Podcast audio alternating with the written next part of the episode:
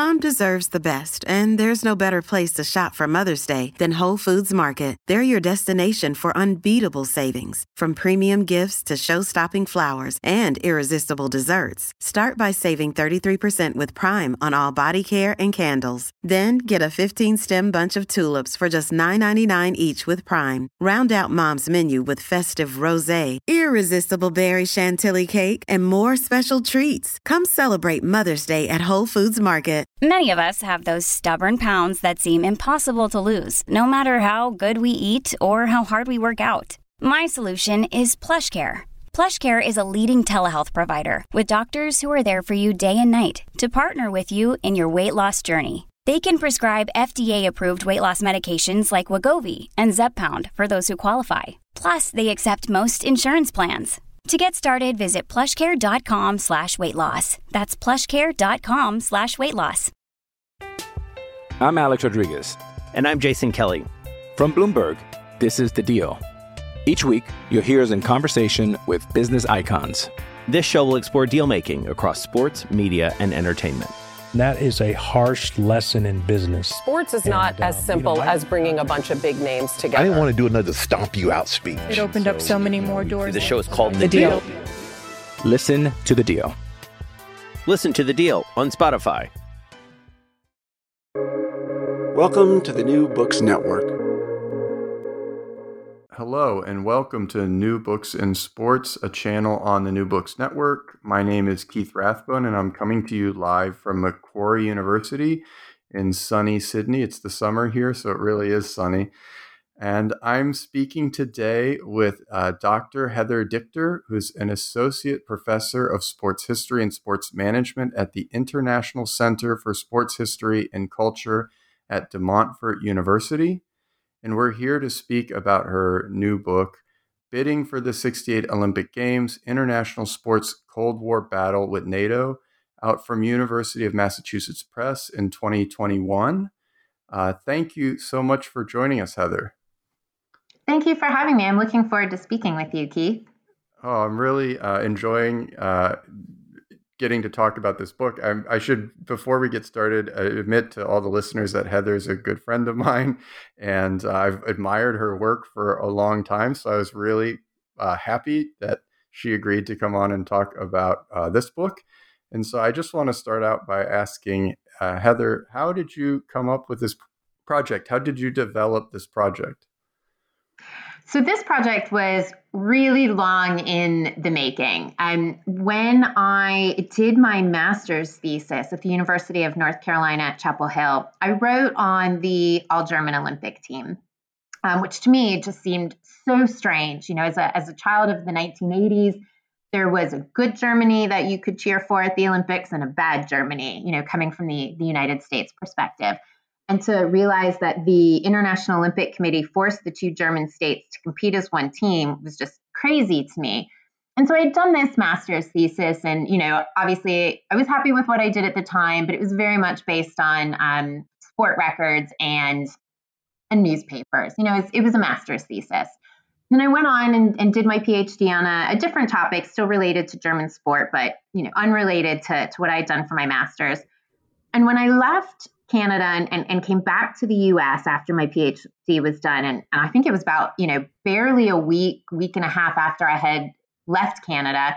I was back down the National Archives in, in College Park, Maryland.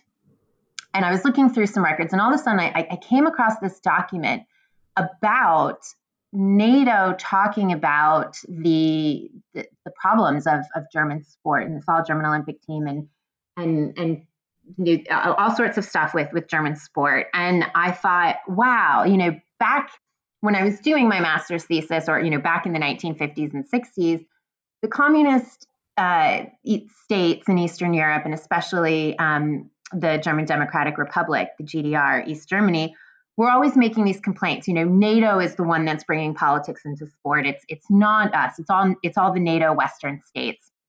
And of course, the West just dismissed that as communist propaganda. And all of a sudden, I found this document that actually had all these diplomats talking about German sport.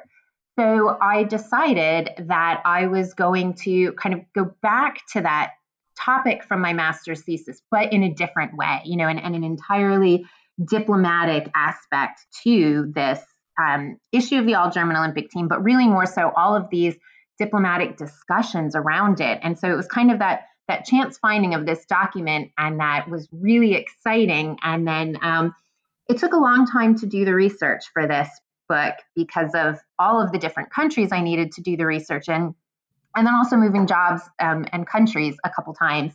Um, so it's definitely been a project that I guess in many ways took almost 20 years from when I started my master's to when the book actually came out. There's a good chunk of time doing other projects, though. Well, I mean, among the sports history work that I run into, this book perhaps has one of the most extensive kind of let's say source bases because i think you looked at archives in about 15 at least 12 maybe more countries. So i mean can we I, would I mean, there's so many questions I kind of wanted to ask to frame the book, but one of the questions I wanted to ask, just kind of a process question, is I think I'd look at that and just be deterred. How how is it? What was like, you know, how is it to figure out? Oh, I actually need to look at the archives in Norway and also Canada and the United States and Germany, of course, and France. I mean, so weren't you daunted? Like, what was you know? Was it ever just like, oh, I just have to do this, or was it like, oh, man, this is tough. I'm, so I just want to know a little bit how you. Um, well, I think I think it was maybe only eight, nine or ten countries, not not quite as many um, as you had said there, but.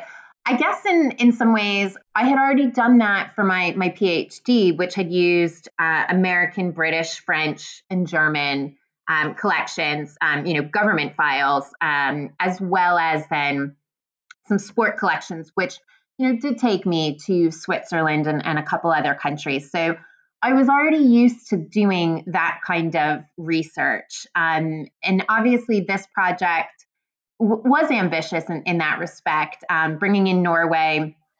I tried to bring in Belgium. That ended up being a little bit more challenging, but I was in Belgium for NATO's archives as it as it was, um, and so yeah, it's just a matter of um, budgeting time and, and getting the funding to be able to go to all the different places. Um, I guess I'd, I'd like to think that I'm pretty efficient in my time management when I am in the archives, knowing when I only have a few days to photograph everything and process all of those documents later. Um, so it, it is uh, very time consuming. Um, and, and obviously, there's also the, the language challenges as well. Um, I, I was lucky to be able to have the opportunity to learn Norwegian um, kind of at the end of my PhD and, and to be able to incorporate Norwegian documents, I think helped me bring out additional aspects that, you know, only English, German, and French sources might not otherwise get to and, and really make it a, a truly international history. So I guess I never really thought of it as so daunting. It was just more of the the challenge of when am I going to get to everywhere? And um, you know, organizing all of all of the documents. You know, the nice thing sometimes is finding the same materials in multiple countries. So um, you know, it's good. And then sometimes you realize, oh wait, I already have this document. Um, but so having a good organizational system is is helpful along the way as well to to manage everything. But it was also fun to know that I had to go to all of these places. You know, I I got to to go back to to Norway and, and spend about three weeks um, within the the Norwegian um, various Norwegian archives, which was was really great. Um, going to various French archives, German ones, um, going to NATO, trying to use the Belgian Foreign Ministry archives, having the opportunity to use the the Canadian records, um, which was always really funny that I finally was doing Canadian history after I left Canada. So I had to go back to Canada uh, to, to conduct the, the research at the Library and Archives Canada in Ottawa. But um, I guess I just looked at it as as um, a fun project, a fun project to embark on. Yeah, I um, for me, I would I, I have of course visited tons of French archives for my project, and I felt like I went to a lot of archives, and then I'm reading this book, and I'm like, oh, Heather had gone to a lot of archives. but it's good because actually, I mean, I, I meant to, I, I started that way because it's actually impressive, but I think one of the things that your sources really allow you to do is really reframe the way we understand the Cold War in sport. because typically I think we have kind of um, when we look at Cold War sport, there's maybe two stories we tell. We tell the Washington Moscow axis story or the German German problem story. Uh, but that's not what you're doing. So, how does your work maybe differ from the typical stories we hear about the Moscow boycott or um, you know maybe even the work that you did for your masters when you were looking at the the combined German team. So what what kind of framework are you using to understand Cold War sport um, from a more transnational perspective? Well, I think that's exactly it. It is this um, very much this international history, this this history that kind of is not along one axis or, or, or a second axis. It really was these webs of individuals um, emanating and, and discussions happening in so many different directions. And um, back in the late 1950s and early 1960s, which when my book focuses on, NATO's headquarters were actually still in Paris. So a lot of conversations were happening in Paris at NATO's headquarters, but then all of those diplomats were corresponding back with their foreign ministries. So back to their capitals in London, in Washington, D.C., Ottawa, Oslo, back to Bonn. Um, I mean, and, and, the French officials just across the city. Um, but then at the same time, because of this legacy of the occupation of Germany, Britain, France, and the United States still had um, regular meetings within the German capital in Bonn. And they also still had a presence in Berlin as well with their, their military missions still, or their missions still in Berlin. And so those three countries were having regular meetings in Bonn and Berlin on their own. And then also in the German capital, they would also meet with the German foreign ministry officials. So there's kind of like two sets of meetings happening in Bonn, another set of meetings as needed, you know, at least on this topic in Berlin. So they're corresponding with each other, also writing back to their capitals and also with NATO. So you have these different webs of diplomats all talking. At the same time, the sport officials, which I think from sport history standpoint, we know is always happening. You know, the IOC has its meetings, sometimes in Lausanne, sometimes elsewhere in the world. Um, and then those individuals are corresponding and, and you know communicating with their own sport officials within their own country their you know national olympic committees other important sport leaders but then also within the international federations you know sometimes those ioc members like um, Lord uh, Lord Burghley were also, you know, international federation presidents or you know leaders there. Um, so then there's these communications between the international federations and the IOC, and then within the international federations to their countries and members. And so there's just these constant webs and and um, of, of, lines going in all different directions of people talking, and and then those overlaps then within the countries of the diplomats or you know government foreign ministry officials speaking with their sport leaders, be it IOC members, International Federation uh, members, or when those countries and NATO countries were hosting sporting events, the individuals who were then organizing and, and running those world championships or European championships. So it's just this constant levels of communication in, in all directions and, and all across, you know, the Western democracies. Um, and, and so it, it really became a, a, truly international history and one that, yeah, it, just, it cannot, you, you can't tell this story just as, you know, the issues of the German German Olympic team. And that, that story has been told um, by other scholars much better than what my master's thesis was.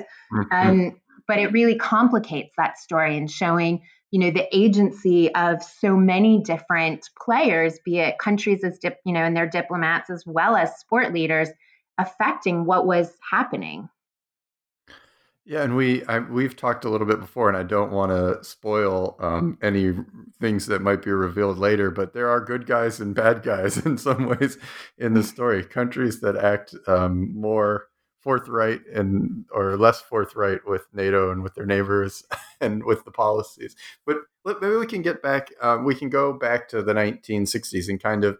Um, so in the 1950s, we have this this um, this single German team, and that seems to be going okay. Although there's there's um, maybe growing pains among especially the East Germans who are want to use sport more to promote their own national agenda but all of a sudden something happens and it, it it's like a, a fire is lit and the situation becomes extremely political very quickly. So I, I, don't want to give away what it is. I want you to tell us about it.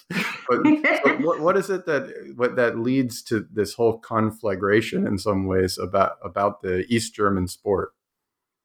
So there's there's two aspects here. The early aspect is um, around the 10th anniversary of East Germany of the GDR existing as a country. So around 1959 East Germany establishes a new flag with the communist with its communist symbol in the middle of it of the traditional German black red gold flag and a new national anthem. And these symbols of the country are um, you know something that they're hoping to promote both internally but also use these as, as forms of international recognition. And obviously we know with with sport and particularly at the Olympics, but with all international sport really, flags and anthems are a big part. You know, the flag is is you know the flags of every country participating are usually you know hung around the arena or the venue, and then obviously if the team wins, you know the flag and anthem, the flag is raised and the anthem is played, and so. Um, East Germany was really hoping that these symbols could be used, particularly within international sport, as a way of gaining de facto rec- recognition when the country was not being recognized in more traditional um, formal international settings. And this then becomes an issue for NATO because when NATO accepted West Germany or the Federal Republic of Germany um, in, in the mid 50s into its organization, NATO agreed to support Germany's policy of not recognizing East Germany as a, as a state. And that also meant its symbols, the flag, the anthem, and also the passport to travel on you know because that is a, a, government document. And so and so this then is why nato starts paying attention to sport and it becomes a problem um, it starts to grow after after these you know this new flag and this new anthem come into being but it really becomes a problem after the berlin wall um, is erected in august 1961 and while um, East Germany obviously claims it's to protect its borders and citizens, um, you know, it it was the end of free travel within the city of Berlin, and in response to that, NATO adds um, particularly strong um, travel restrictions on East German citizens across a number of fields, and sport is one of them, and it becomes the most visible and um, kind of lightning rod area out of all the categories because of the visibility of sport, not just um, you know in its broad popularity, but then you know this is the 1960s. You know, so much of international sport is starting to appear on television. You know, television really grows in the 50s. And then, you know, in the 1960s, we start to get color television expanding around the world. So it's a very visible um, place where this problem of East German recognition comes into play. Um, you know, other individuals across other areas, be it in science and, and, and medicine, you know, East German doctors and scientists are also denied travel to other countries, but, you know, the different, you know, meteorolog- meteorological and other, you know, all forms of science that I don't even know what they do, you know, they're not bringing the sympathy and the news stories about them. But the best ski jumper in the world not being able to go to um, one of the most prominent ski jumping events every year on the calendar, the Holmenkollen race in, in Norway. Um, the ice hockey team not being able to go to the world championships in Colorado Springs. This is headline news, and this is something the world can get around. You know, the, the communist countries are supporting their, their fellow communist state and their athletes, and who aren't allowed to travel. And for the rest of the world, you know, it's it's bad PR for NATO. And so it, it really, because of the visibility of sport, um, the Berlin Wall and these travel restrictions imposed on it really make this such an issue. Yeah, one of the things that your your book really illustrates, and from many angles, because you're getting a lot of different um, NATO partners, the French, the Americans, the British, but also Norway and Belgium, and um, is that is that there was a kind of NATO policy, and all these different partners were concerned about the lit- legitimization of NATO kind of as an institution, but also domestically.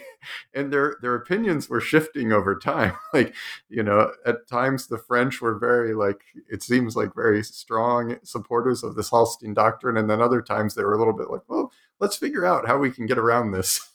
you know, let's be let's be creative. Um, but um, I, I really was in intrigued at how this went beyond the kind of typical story of you know the West and the East to show this um, real fracturing throughout each chapter of, of the NATO alliance, as each side kind of wanted to legitimate the alliance, saw the value of it in many ways, but also was like, this is making us look like jerks. you know, why are we why are we doing this? Um, Absolutely. And I think, you know, sport allowed all of the countries in NATO um, to to have a real stake in this issue you know, people have often thought about the US, France, Britain, and sometimes Germany kind of, but really dominating what decisions NATO is, is taking, um, particularly during the Cold War. But sport really gave the the smaller states within NATO an opportunity for their voice to really be heard and and, and to try to impact um, the the policies or changes to the NATO policy. Um, you know, Canada and Norway really do play a strong role in in these discussions, um, which was great to see, and then that I was able to find those materials. Um, part of it is because the those countries both had um, candidates um, in the bidding for the 1968 Winter Olympics. Um, but also, you know, those two were very strong winter sport countries, and and we're hosting um, Norway, particularly hosting quite a lot of, of sporting events um, Canada, obviously, very strong in, in ice hockey, not not surprising there. Um, but then all of the other countries too. I mean, because world championships are, are what often got the most publicity, but European championships in a lot of sports was where a number of the other countries um, had opportunities as well. You know, Belgium and the Netherlands, Italy, you know, pretty much every NATO state except for basically Iceland and Turkey were hosting a European or World Championships within the, the first half of the 1960s. So it did impact all of them. And this is where the, the idea of um, public diplomacy and, and the positive benefit that can come from organizing a sporting event. You know, we talk a lot about that when it comes to the Olympic Games, but it's also world championships. And for some of these smaller states, a European championship, you know, is, is just as exciting and, and gives them this opportunity to put their city and their country, you know, on the map to have that great publicity. And so that's what the expectations were. And then to have an event that's marred by these politics, either with, um, you know, if East Germany is not allowed to attend, and then if a number of, of Eastern European communist states withdraw their athletes, the event just isn't what it had been expected. You know, you don't have as many great athletes there.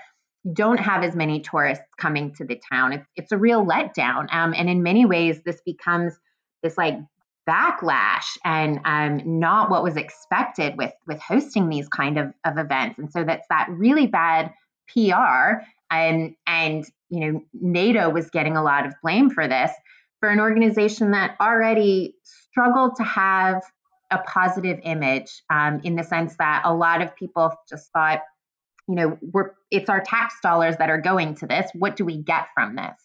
Um, so it didn't help NATO from a PR perspective. And you know, if, if the idea of hosting a sporting event is going to do great things, and then the sporting event's kind of ruined by politics, or it's not as good as it should have been, um, you know, that got a lot of coverage. And so it was really challenging for a number of states, and, and they were quite vocal within NATO. I mean, these discussions just went week after week, and it was kind of like the same discussions and arguments, and you know, kind of eventually there was some shifting, but it was just um, it was a lot of talk about the same thing and, and these concerns and, and how it made NATO look and, and what these other countries thought, um, the various countries in NATO, and they, they all had an opportunity to really speak up and on this matter.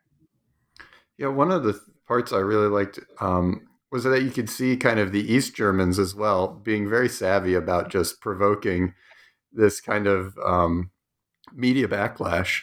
Uh, even when they knew they effectively they didn't have any good athletes to qualify or they would take forever uh, to submit their their TTD uh, requests and things like that because they knew they'd never get granted, and then they would make a big stink about not being able to go.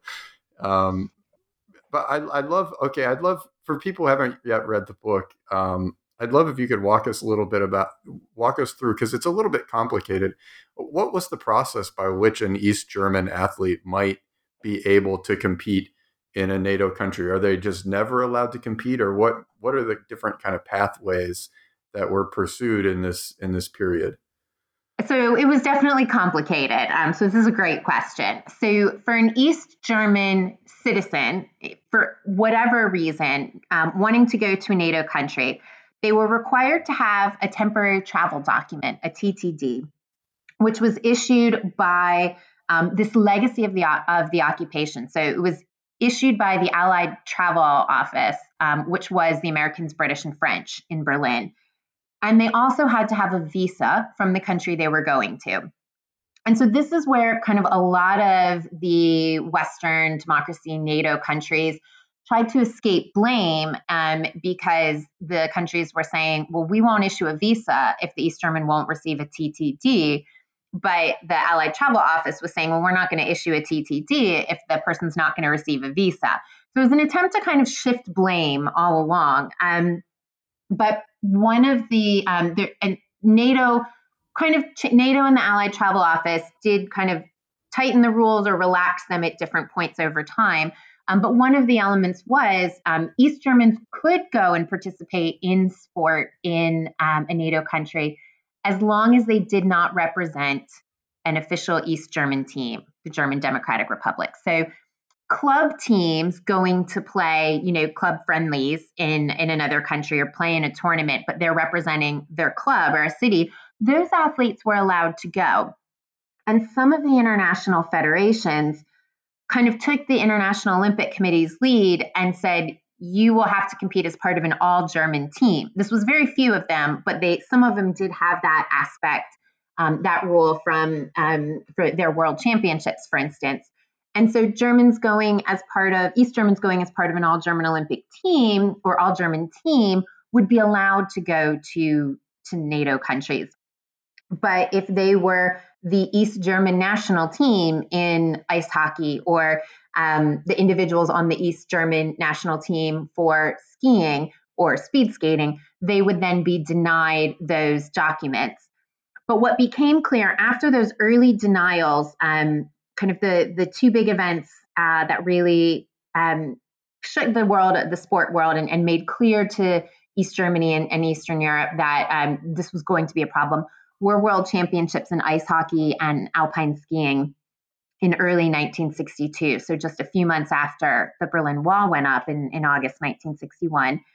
And following that, that's when, as you pointed out, the East German athletes sometimes, when they realized, okay, we're not going to receive any documents for this world championship or European championship. So they would not turn in their paperwork until two days before the event started, you know, and they're supposed to fly to the US, for instance. Um, or they would turn in really incomplete and sloppy paperwork so that it wouldn't be approved because the paperwork wasn't complete and done correctly but they would the east germans could then still blame it on on the allied travel office and blame it on the west even though they didn't do their part correctly but knowing they were never going to get those um, necessary travel documents so I, you bring you bring up the international sporting organizations, and I want to talk about that, but I also want to start to talk about the 68 games. So I don't know how you want to approach it um, because you kind of do both at the same time in your in your book in an effective way, but it's it's hard because there's a lot of moving pieces at times. So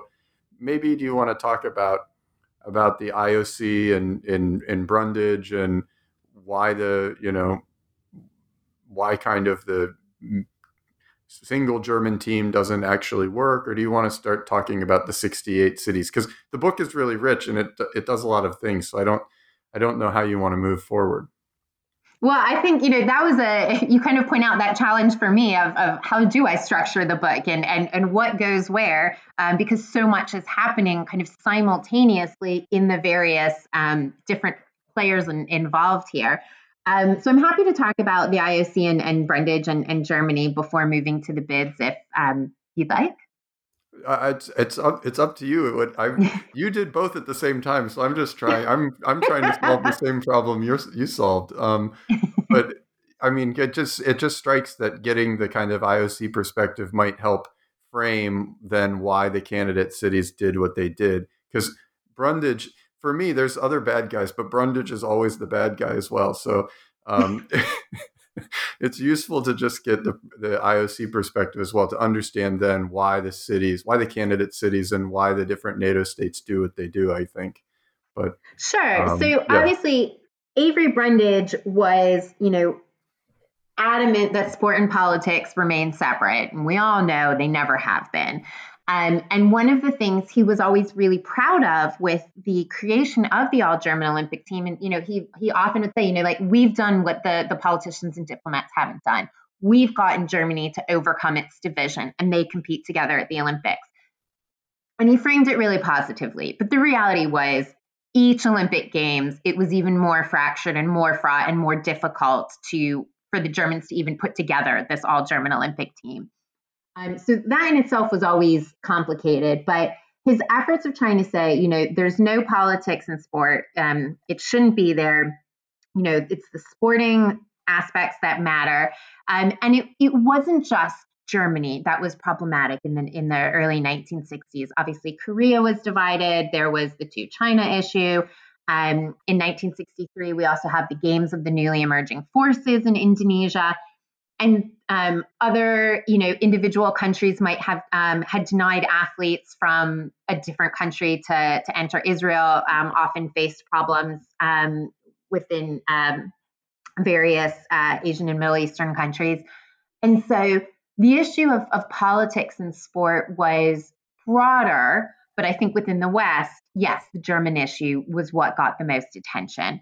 Um, and so, you know, with all of this, um, the IOC is trying to to navigate these problems in the early 1960s and the lead up to the 1964 Olympics, um, mostly with the lead up to Tokyo. But the Winter Olympics took place um, at the they started at the very end of January, beginning of February, uh, 1964 in, in Innsbruck, Austria.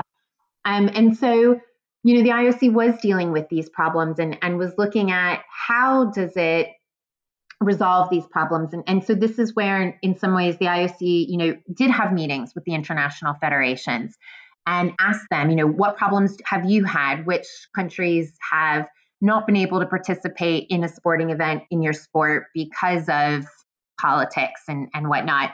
Um, so the IOC compiled this dossier from all of the international federations I mean, actually called a meeting um, in early 1963 with all of the international federations to kind of figure out like what do we do about this problem of politics infiltrating sport? You know, this is a bad thing. The IOC was trying to do everything it could for sport to be just sport, even though we all know, again, it's never been separate from politics. So um, Avery Brundage very much was concerned with that. And, and as an IOC president, um, or as the IOC president, he very much um, got what he wanted in many instances on many issues within the IOC. Um, and and something that um, kind of becomes clear when uh, the French consul general, who had been in Chicago for years, um, and Chicago is Avery Brundage's hometown, the two men had gotten to know each other. Um, over many years. And, and um, France had actually been bidding for both the Summer and Winter Olympics in 1968. And after their summer city of Lyon had lost, um, but the winter city for Grenoble was still bidding, that vote came after in this kind of weird quirk of timing.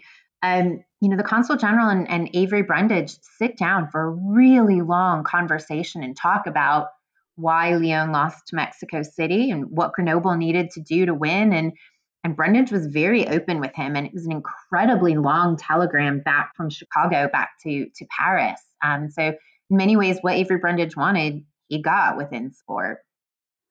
So what is what is it that the I mean you're getting to it you've gotten to it a little bit basically the IOC wants to have a kind of free games where athletes can travel from East Germany into a NATO country um, and and that's something that NATO has to deal with. And so maybe you could tell us uh, a little bit. It, you do you do this in great uh, detail um, in in the book, uh, but tell us a little bit about some of the countries that were up for the summer and winter games and how maybe their um, their kind of central governments were trying to deal with the local government and also their NATO uh, their NATO affiliates to try to, you know, finagle. I think finagle is the best word.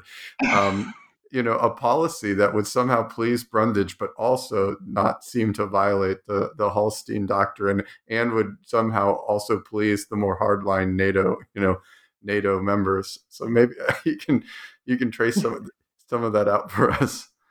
Sure. So obviously, um, this Berlin Wall, the Berlin Wall is um, comes into existence, NATO tightens its policies, its travel policies on East Germans.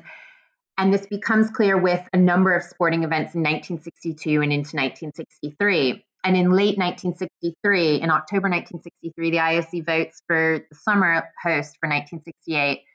And they wait until the end of January um, on the eve of the Innsbruck Olympics to, to vote for the Winter Olympic host for 1968.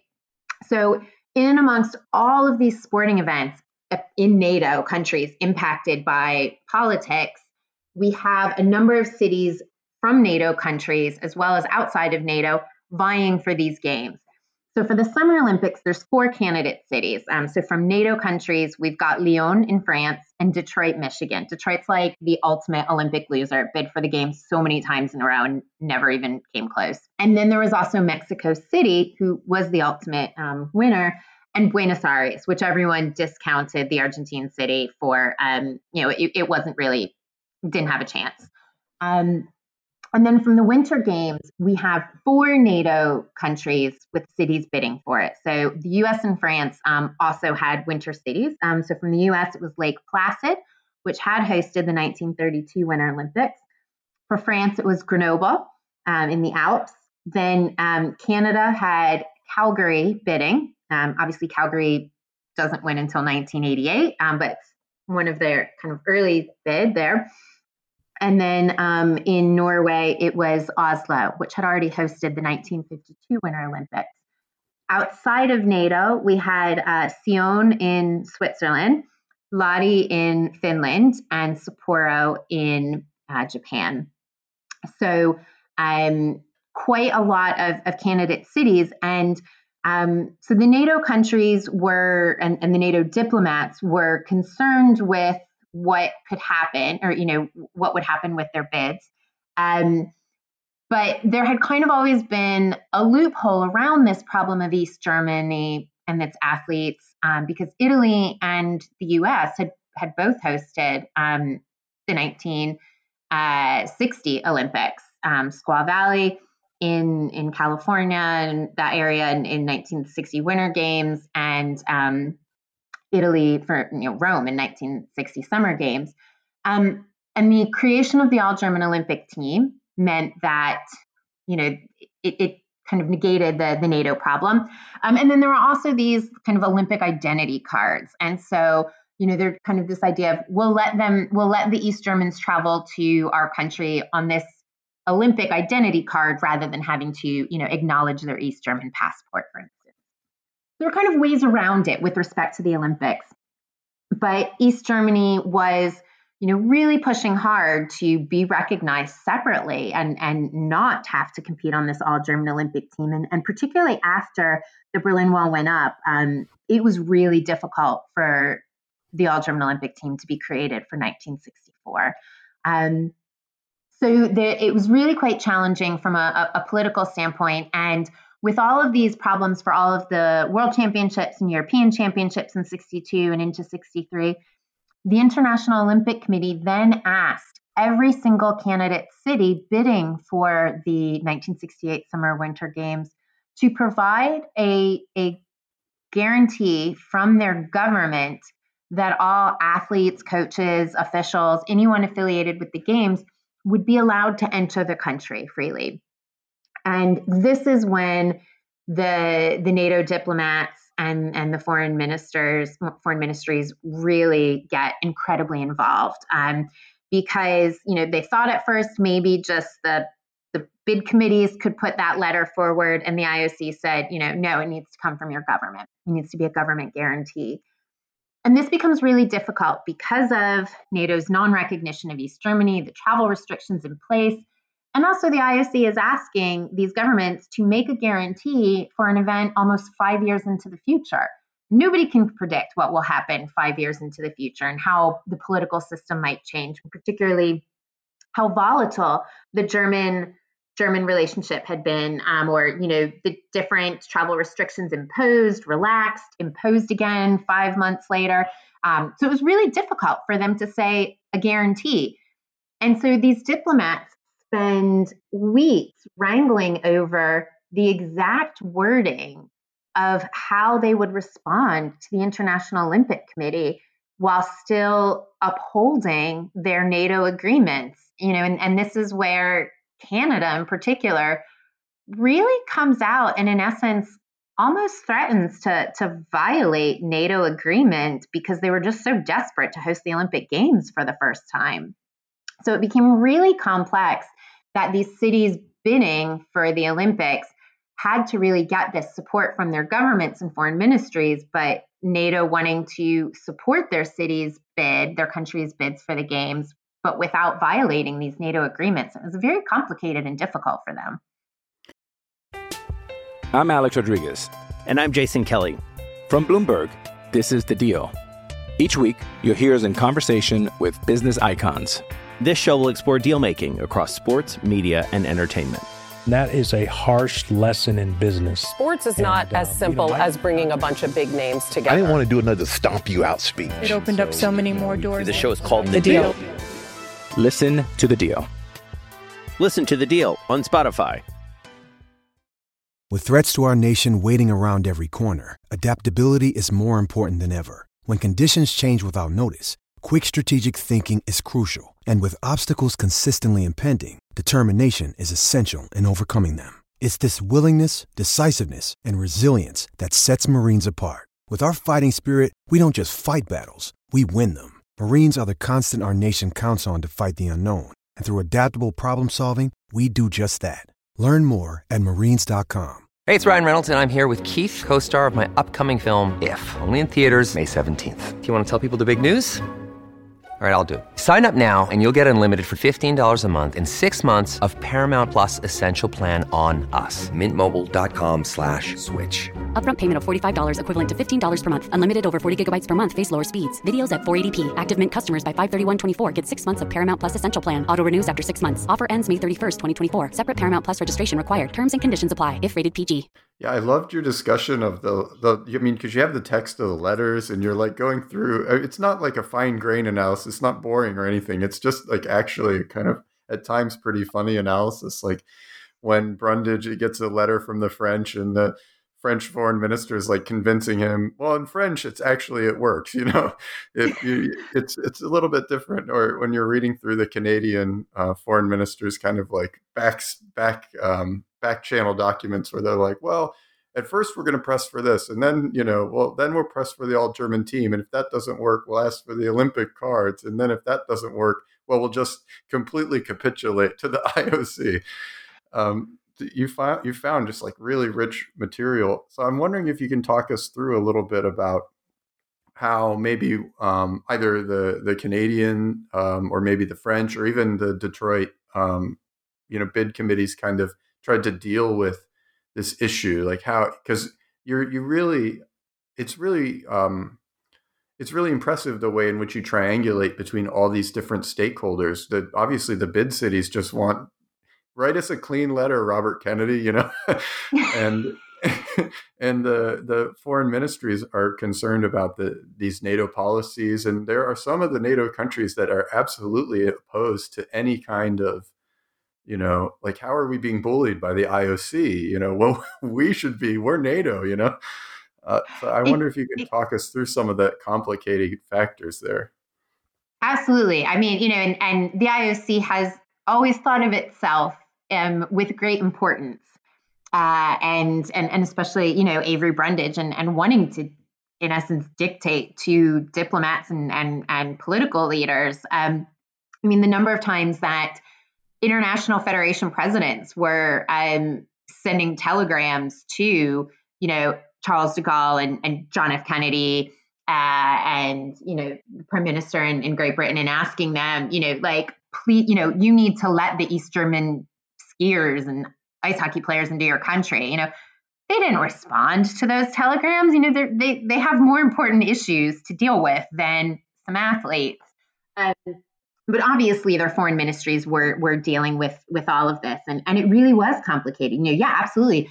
The bid cities, the bid committees, they they wanted everything to go their way. They didn't want this problem of of the East German athletes to impact their ability to to win the games. Um, and this was something that that NATO recognized that then, and this is why NATO formed a working group of those four bid countries, the US, France, Canada, and Norway, so that they were meeting regularly at NATO's headquarters in Paris to discuss the content and, and the wording of these letters because they knew if their letters weren't pretty similar to each other, you know, maintaining that NATO line, that it would hurt one or all of their cities compared to to the rest. Um, and you know, the American and, and French media and the American and French both government officials and, and sport leaders really thought the competition for the 68 summer games was between Detroit and Lyon. They they discounted Mexico City quite a lot.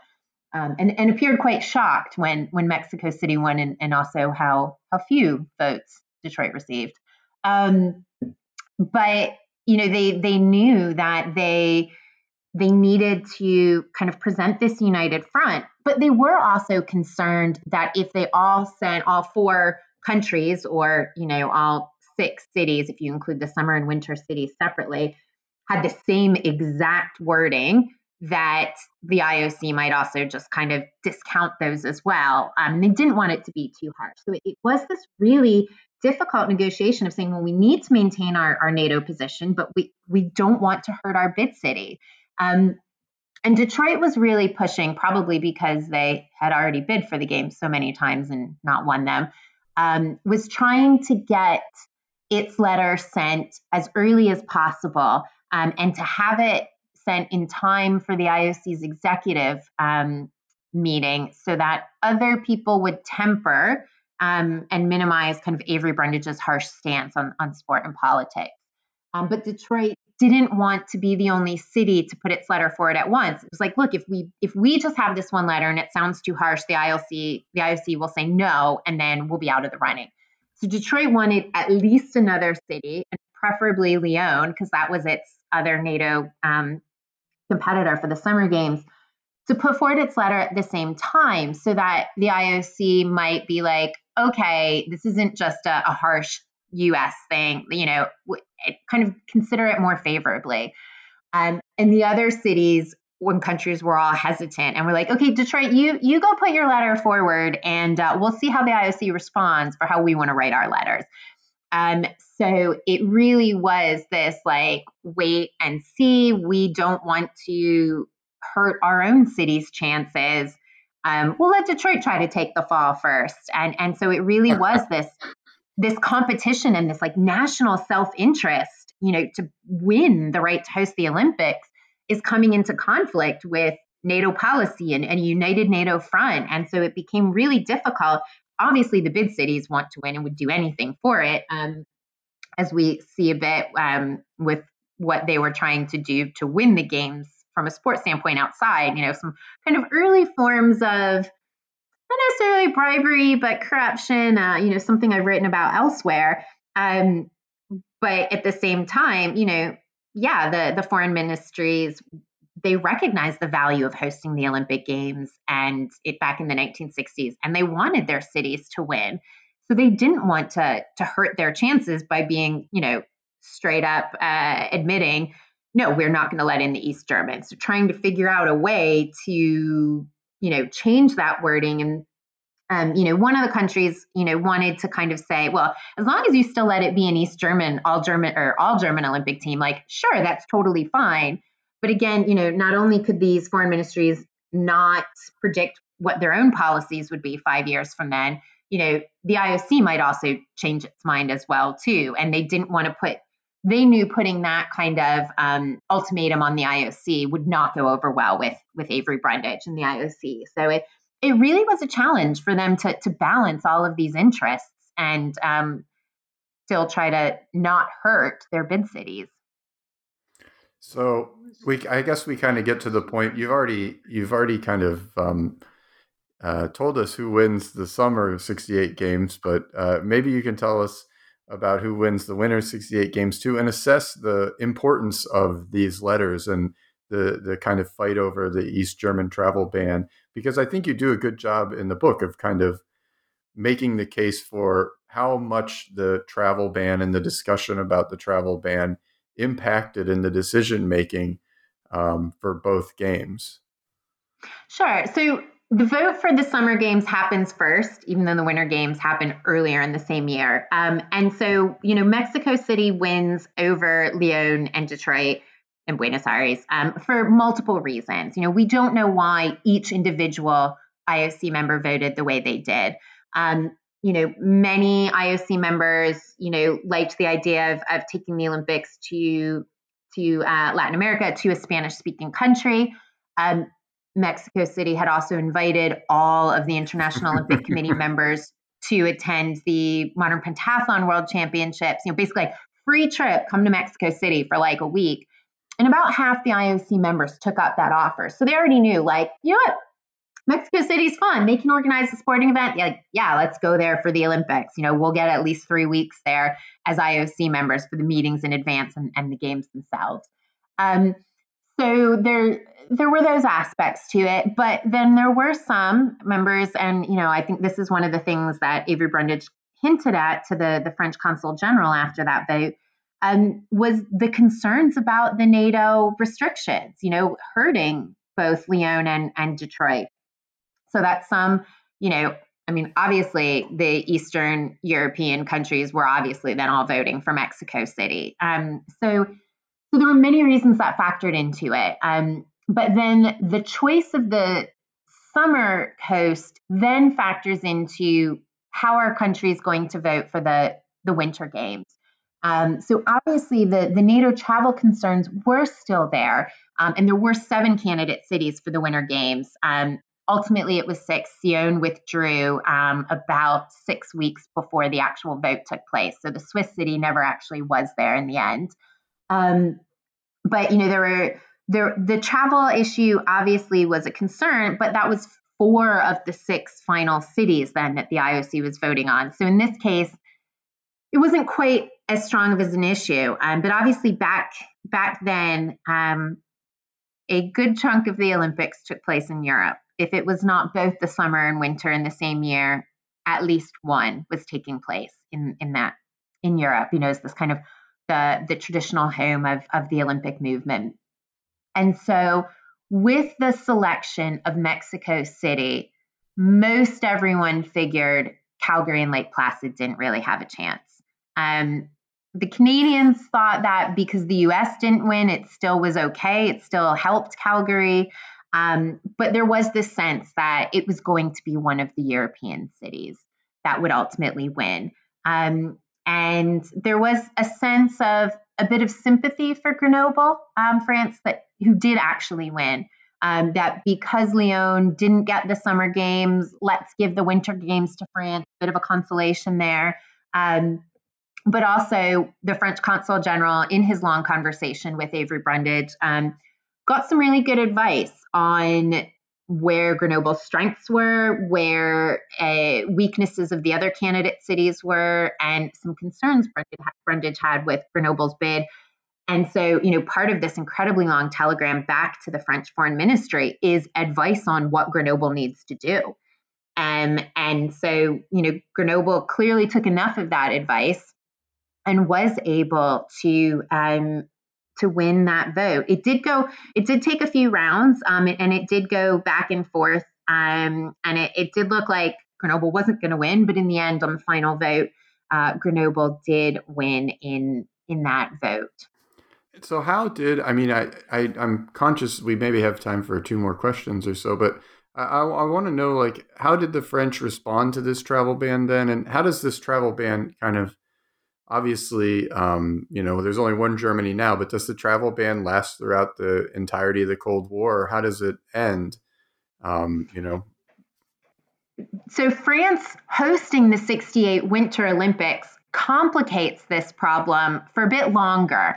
And, you know, and, and by what happens after uh, Grenoble wins, so that vote is taken in early 1964.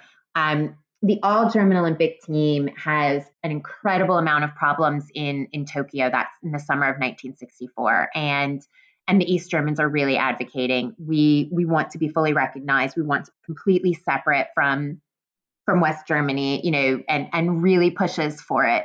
Um, Brundage is able to force that discussion to be postponed and doesn't really take place in 1964 at the meetings. Um, but it really comes to it, it comes to a head and, and, and is discussed in, in 1965 when the IOC meets. And the IOC agrees um, very complicated uh, negotiations and kind of votes um, to to fully recognize East Germany completely separately in 1965. Um, in part for things that East Germany advocates, but also in part because um, the West German uh, foreign ministry makes a uh, concerted attempt to convince IOC members, um, as, uh, you know, this is a, a diplomatic goal um, that they're working on, and that really upsets the IOC. The sense of sport and politics are separate. You shouldn't be trying to convince us. It was a bit of a backlash to what the the West Germans were doing, the West German diplomats were doing. Um, so the IOC completely recognizes East Germany separately in 1965. But then there is this problem now that well, the Winter Games are in France, and this is a NATO country, and and so over that kind of mid to second part of the the 1960s, um, you know, the recognition is this wall in Berlin is is not going away. You know, the two German states are clearly needing to coexist. You know, détente really comes in kind of the end of the decade. And what happens in sport is is a bit this opportunity of of preview an early early bit of of détente. Um, but it does cause problems for France as they recognize there are still these NATO um, travel restrictions, although they do get a little bit scaled back throughout the 1960s. Um, but there is still nominally this non recognition of East Germany. And so ultimately, what the IOC and the German Olympic committees kind of negotiate is this like, well, there'll be two separate teams. East German Olympic Committee will like create its own teams, but we're still going to make them use this all German Olympic flag, which is the black, red, gold for Germany, but then the Olympic rings in the middle of it. And so it's kind of like this compromise that, like, well, in theory, there's two German Olympic teams, but we're going to kind of pretend like it's one team because of these, you know, travel restrictions and, and rules with France and NATO. Um, but this is why, you know, most people kind of just say East Germany had its own team in 1968. But Grenoble makes it a little bit more complex. But then when the IOC meets um, right on the eve of the Mexico City Games in the summer, you know, it becomes you are two separate teams, your own flags, uniform, whatever you each want to do, that's fine. Um, in part because they're now not in a NATO country, and also because the next Summer Olympics are in West Germany, and so it, it just needs to be uh, separate at that point, and and it's going to be the German flag that is raised in the closing ceremony when they, you know, in that that passing over of the Olympic flag from Mexico to the next host. So they realize we have to just make this a, a final break because of who's hosting the next summer games. Um, so Grenoble kind of prolongs that idea of the all German Olympic team because France is a NATO member um, and is hosting the Winter Games, but it's it's you know barely in in name and and hardly in practice. So in some ways, kind of the ultimate irony is that it's the the West Germans who host the first East German team in the summer games. It's yeah, I mean, it, it, the first time that the East German flag was officially recognized on West German soil was in the 1972 Summer Olympics. you know, it had been basically illegal to to have the East German flag in, in West Germany, and it wasn't supposed to be allowed. So the first time it was actually recognized was at the Olympic Games. Yeah, and I think this is, I mean, as a, I'm a, I, this is one of the things that your book does, uh, kind of at the end, which is showing, you know, perhaps that NATO's sporting embargo, as it starts to weaken, is is concomitant with and maybe productive of the politics of detente and um, so just showing some of more of that richness of the way sport can influence politics and vice versa.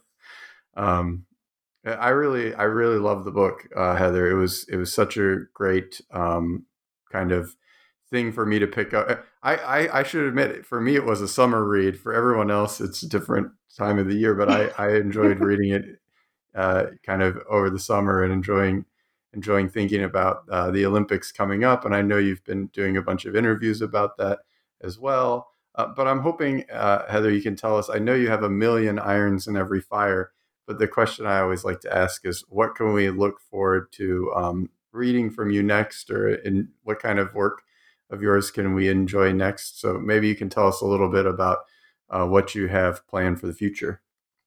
Sure. So I think there's a few extra stories that you know aren't in the book as as what happens with all of us, but also ones where I'm I was I'm looking forward to kind of delving into them a bit more. Um, so one is is on the U.S. East German relationship um, and and that change in the 1960s um, because Toledo, Ohio, hosts the Wrestling World Championships in 1962 and 1966, and we really see that change in policy between this same event in the same city. Um, so I'll be working on you know an article there, um, and I'm also starting to look into a bit more um, Sion's withdrawal of its bid in its 1968 winter bid, um, because this was really the first referendum that killed an Olympic bid, and something we've seen so much of um, you know the past 10 um, years or so. And um, so I'm, I'm, interested in, in that because it was it was such a late vote. Um, the referendum was in early December 1963, and the vote was at the end of January 1964.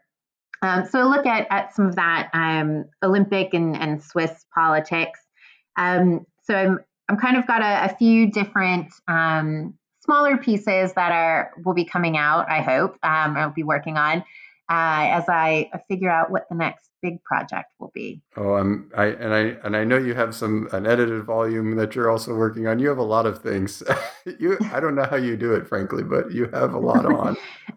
Sometimes I wonder that too, as well. Um, although you know the occasional the some of the the pieces where the majority of the documents are in English do mean I, I can sometimes get to through those a, a little bit quicker than the ones that do involve four languages and that that mindset of having to switch between them, you know, to to get all the documents about a NATO meeting, uh, you know, constantly switching between the languages to make sure I really understand everything that, that happened at that meeting. Um, it's it takes time uh, and effort. So um, yeah, we'll see how everything goes.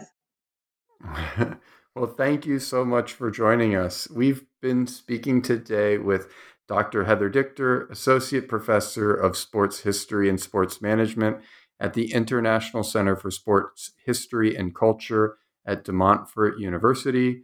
And we were speaking with Heather about her absolutely fabulous new book out from UMass Press in 2021 entitled Bidding for the 68 Olympic Games International Sports Cold War Battle with NATO. Thank you very much for joining us, Heather. Thank you so much for having me. And I've been uh, Keith Rathbone coming to you live from Macquarie University, where I'm a senior lecturer in European history and sports history. Thank you all for joining us.